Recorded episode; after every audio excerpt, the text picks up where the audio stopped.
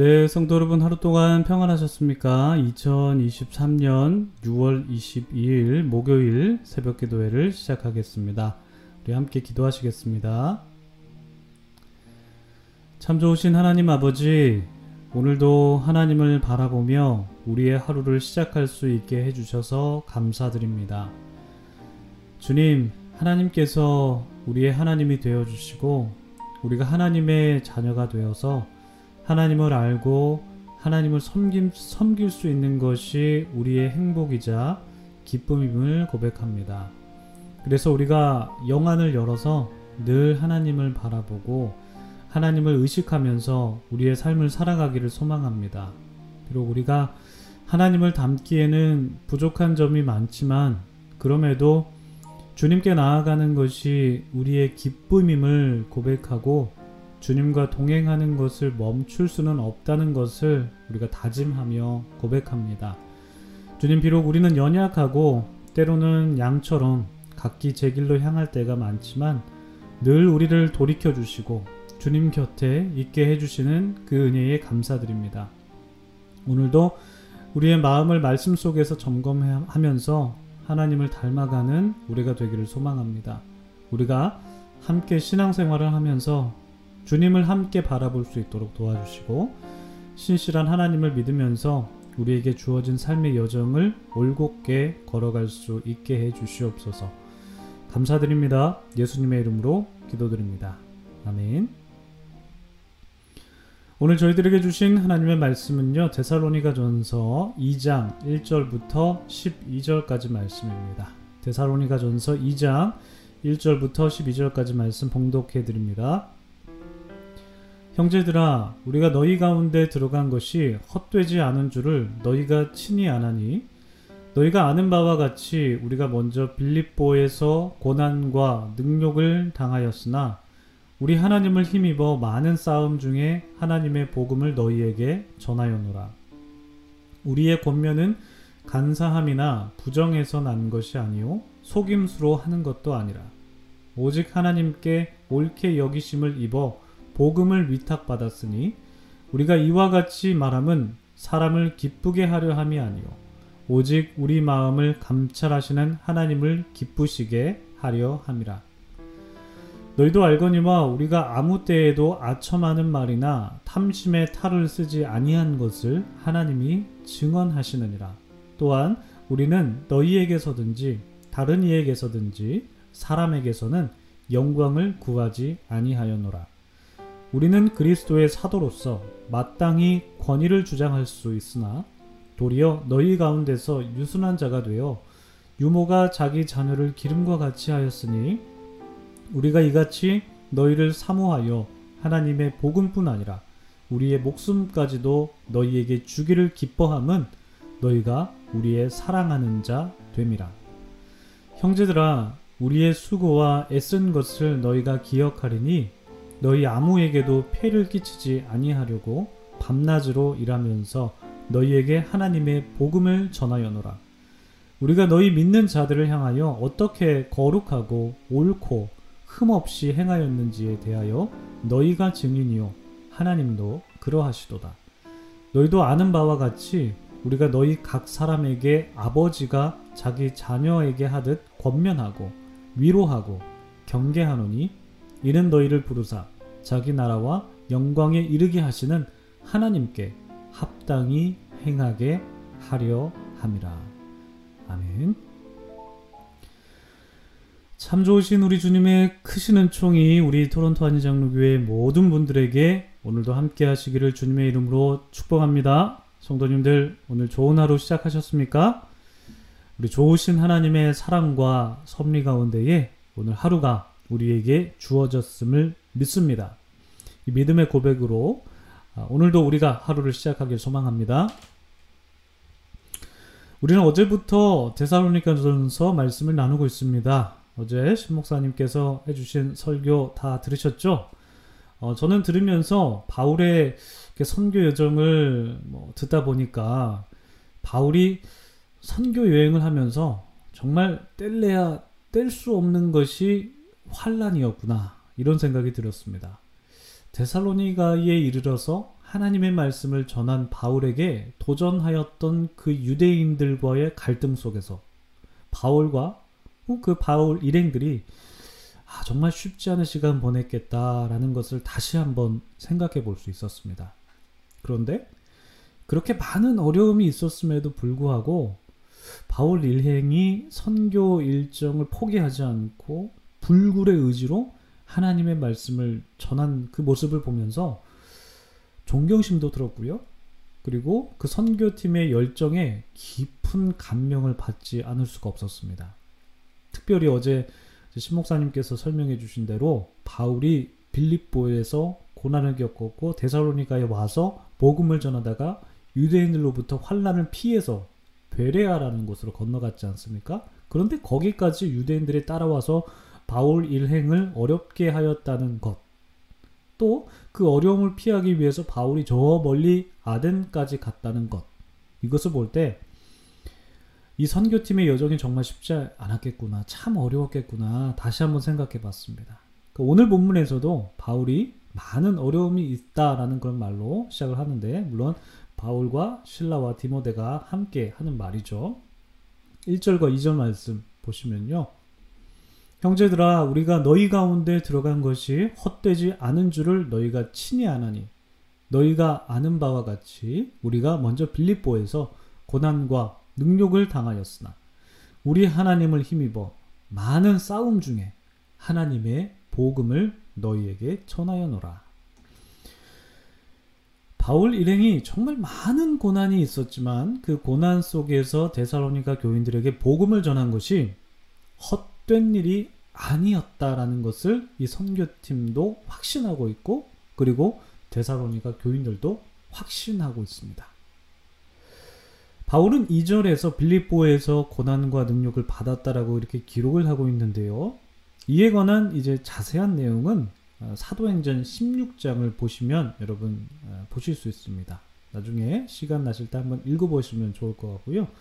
제가 간단하게 요약을 해드리면 바울과 신라가 이제 선교 여행을 떠나면서 원래 그 계획된 선교 루트가 있었는데 그런데 그 계획과는 달리 마게도냐 지방으로 선교 방향을 틀게 됩니다. 왜냐하면 성령님께서 허락을 안 해주셨거든요. 원래, 원래 선교 계획을 허락을 안 해주셨고, 환상 속에서 마게도냐라는 것을 곳을 가라라고 말씀해 주셨기 때문에 마게도냐 지방으로 선교 방향을 틀게 됩니다.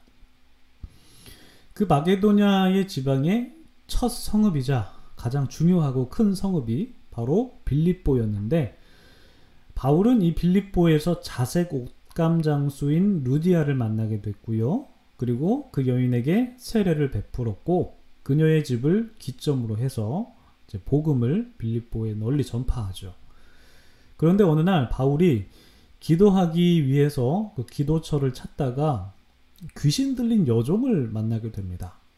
그래서 바울이 그걸 보자 그녀를 사로잡고 있었던 그 귀신을 쫓아내 주죠. 예수의 이름으로 쫓아내 주었는데 그런데 이 일이 문제가 된 거예요. 왜냐하면 이 귀신 들린 여종을 이용해서 점을 쳐서 큰 수익을 벌어들인 사람이 있었는데 이 사람이 이제 자신의 수입원을 잃게 된 것이죠. 왜냐면은 귀신 들린 여종이 그 귀신이 떠났기 때문에 수입원을 잃게 되었습니다.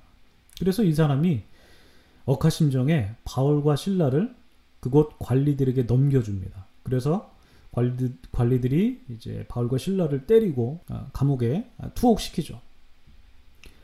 그래서 바울과 신라가 이제 매 맞고 어, 이렇게 투옥됐는데 그들이 투옥 중에도 하나님을 막 찬송하지 않습니까? 찬송하자 어떤 일이 일어났습니까? 감옥 문이 열리는 아주 놀라운 기적이 일어났죠.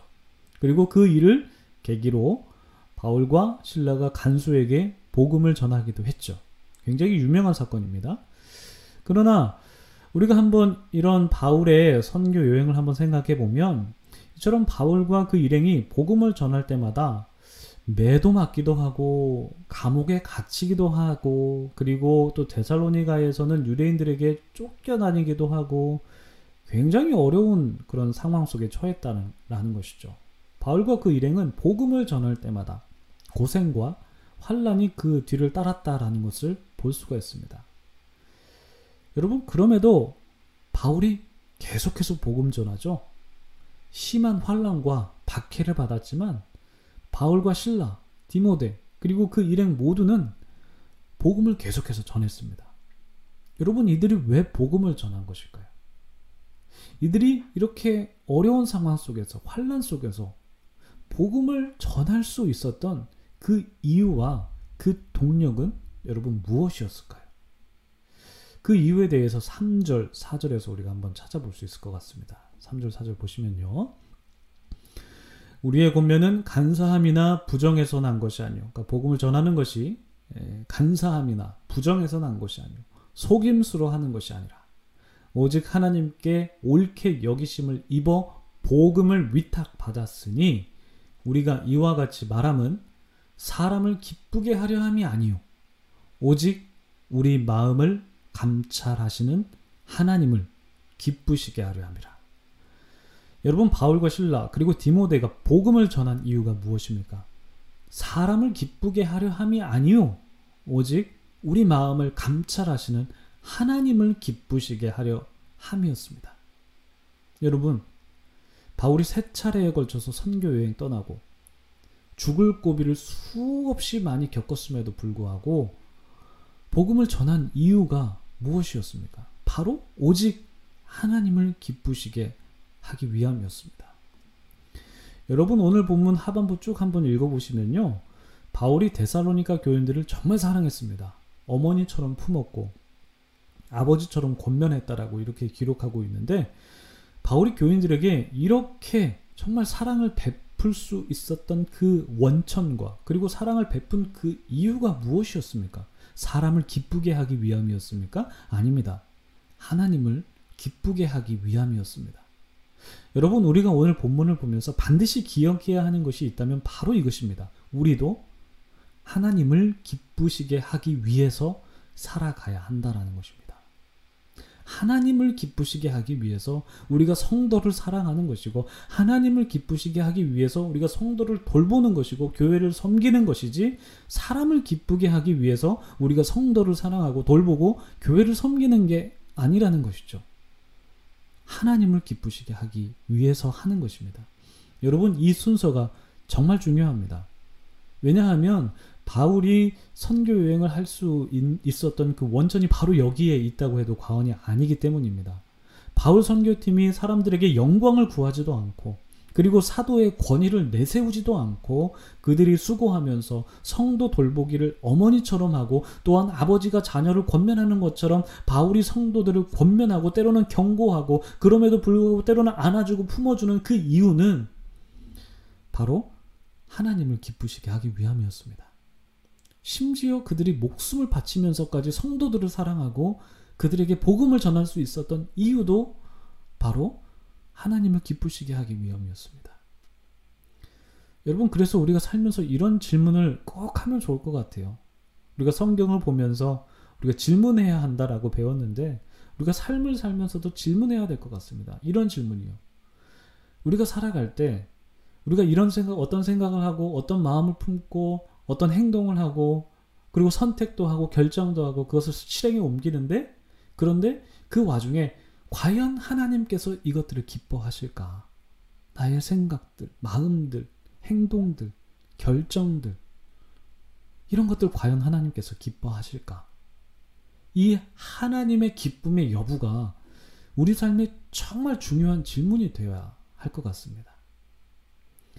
여러분 하나님의 기쁨을 위해서 살아가는 사람들의 특징이 있습니다. 오늘 본문을 보시면요. 그 특징이 나오는데 그 특징 중에 하나는 바로 자신의 권위를 내세우지 않습니다. 자신이 자신이 갖고 있는 권위를 내세우지 않아요. 그러니까 사도 바울이 그의 사도의 권위가 분명히 있습니다. 그리스도께 부름받은 그 사도의 그 권위가 있는데 그 권위를 내세우지 않았습니다. 왜? 하나님을 기쁘시게 하기 위해서. 그리고 성도를 정말 진심으로 사랑합니다. 이것도 특징인데요. 자신의 목숨을 내어줄 정도로 사랑합니다. 그리고 성도에게 폐를 끼치지 않으려고 정말 노력합니다. 그리고 때로는 어머니의 사랑처럼 따뜻하게 성도를 품어주기도 하고, 때로는 아버지처럼 강하게 경계하기도 하고 권면하기도 하고 경고하기도 합니다. 물론 아버지도 이렇게 사랑 이렇게 품어주죠. 예. 여러분 하나님을 기쁘시게 하는 것이 그 중심이 잡혀 있다면 이렇게 살아가게 된다는 거예요. 자신의 권위를 막 내세우지 않고 사람을 정말 진심으로 사랑하게 되고 심지어 자신의 목숨을 내어줄 정도로 사랑하게 된다라는 것이죠. 여러분 그래서 정말 우리도 정말 우리 삶의 중심에 내 마음 중심에 생각 중심에 행동 중심에 정말 하나님을 기쁘시게 하는 것이 무엇인가? 이 지문이 항상 마음속에 있어서 우리가 생각을 하든지 마음을 품든지 행동을 하든지 그 기준으로 우리가 했으면 좋겠습니다. 여러분 바울과 그리고 뭐 신라 뭐 디모데 포함해서 이 바울 일행과 데살로니가 교인들의 관계가 여러분 어떠십니까? 정말 아름답지 않습니까? 바울과 신라 그리고 디모데가 정말 진심으로 성도들 사랑하는 거 여러분 느껴지지 않으십니까?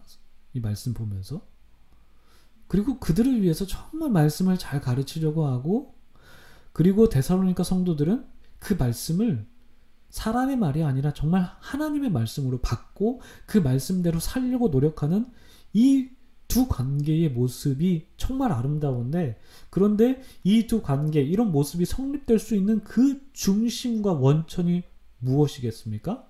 무엇이죠? 바로 하나님이 기뻐하시는 것이 무엇일까? 하나님의 기쁨을 위해서 살아가는 것이 그 중심이 되었기 때문에 바울을 포함한 그 목회자와 데살로니가 교회의 그 성도가 목회자와 성도의 관계가 정말 아름다운 관계가 된 것입니다. 여러분 그래서 목회자가 성도를 진심으로 사랑하고 성도를 위해서 사랑에 권면해드리고 또한 성도도 마찬가지로 목회자를 존경하고 목회자가 전하는 하나님의 말씀을 잘 수용할 수 있는 그 중심은 그것을 가능하게 하는 것은 목회자도 그렇고 성도도 그렇고 하나님을 기쁘시게 하는 것이 무엇인가? 그것이 삶의 기준이 되어야 된다는 것이죠. 여러분, 그래서 오늘 우리가 한 가지만 구했으면 좋겠어요. 하나님, 저의 마음과 저의 생각과 행동이 하나님을 기쁘시게 해드리길 원합니다. 정말 주님의 기쁨 되길 원합니다. 나 주님의 기쁨 되기 원하네. 이런 찬양의 가사처럼 내가 원하는 한 가지가 바로 정말 주님의 기쁨 되기 원합니다. 라는 기도 제목으로 기도하시고 여러분들의 기도 제목으로도 기도하시면서 오늘 하루 시작하시길 축복합니다. 기도하시겠습니다.